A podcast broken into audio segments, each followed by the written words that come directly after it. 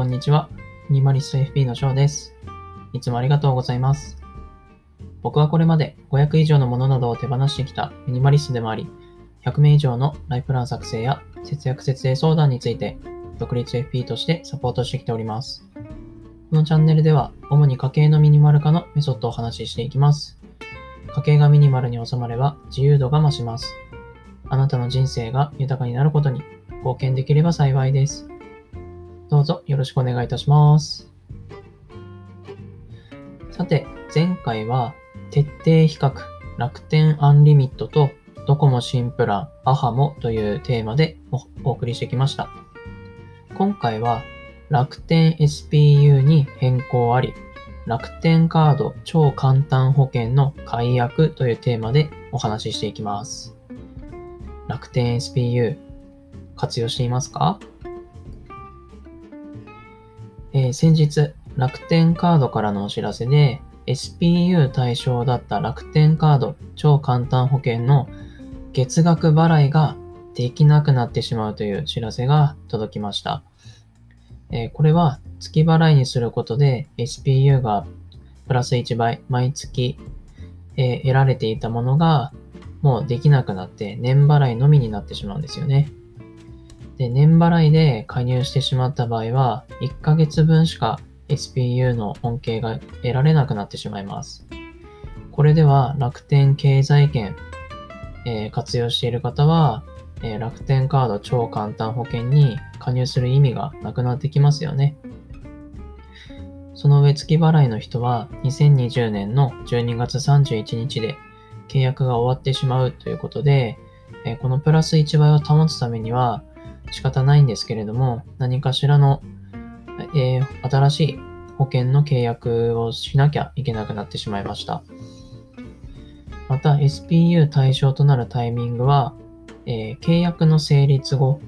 えー、楽天カードによる保険料支払いの翌月となりますので、え今年中に新しい保険に加入しておけば、え来年の1月から適用することができます。じゃあ、この楽天カード超簡単保険、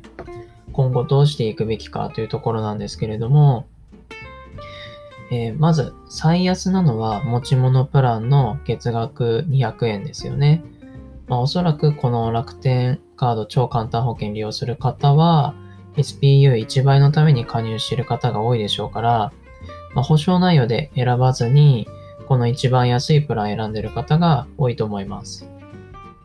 まだ契約していないよという方は、この持ち物プランを、えー、今年のうちに月払いで契約していくこと、契約しておくことをお勧めします。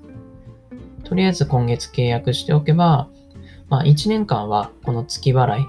の恩恵が得られるので、また来年1年後ですよね。契約が切れる際に、えー、その後、この SPU の部分がどうなってるか、えー、もう一回リサーチして判断することになりそうですね。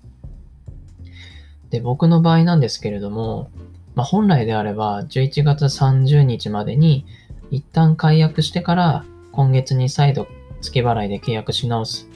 ということで、えー、次の満期を来年の12月に引き延ばすことができたんですけれども、えー、ちょっと僕の場合気づくのが遅くて11月中に更新できなかったんですよね。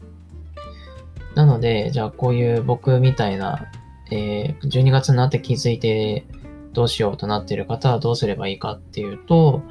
えー、まあ持ち物プラン以外の他のプランを検討するということですかね。持ち物プランの他には、お買い物プランが250円、自転車プランが270円、個人賠償プランが280円で月払い契約できるものがあります。僕はこの1年間最安の持ち物プランを契約してたんですけれども、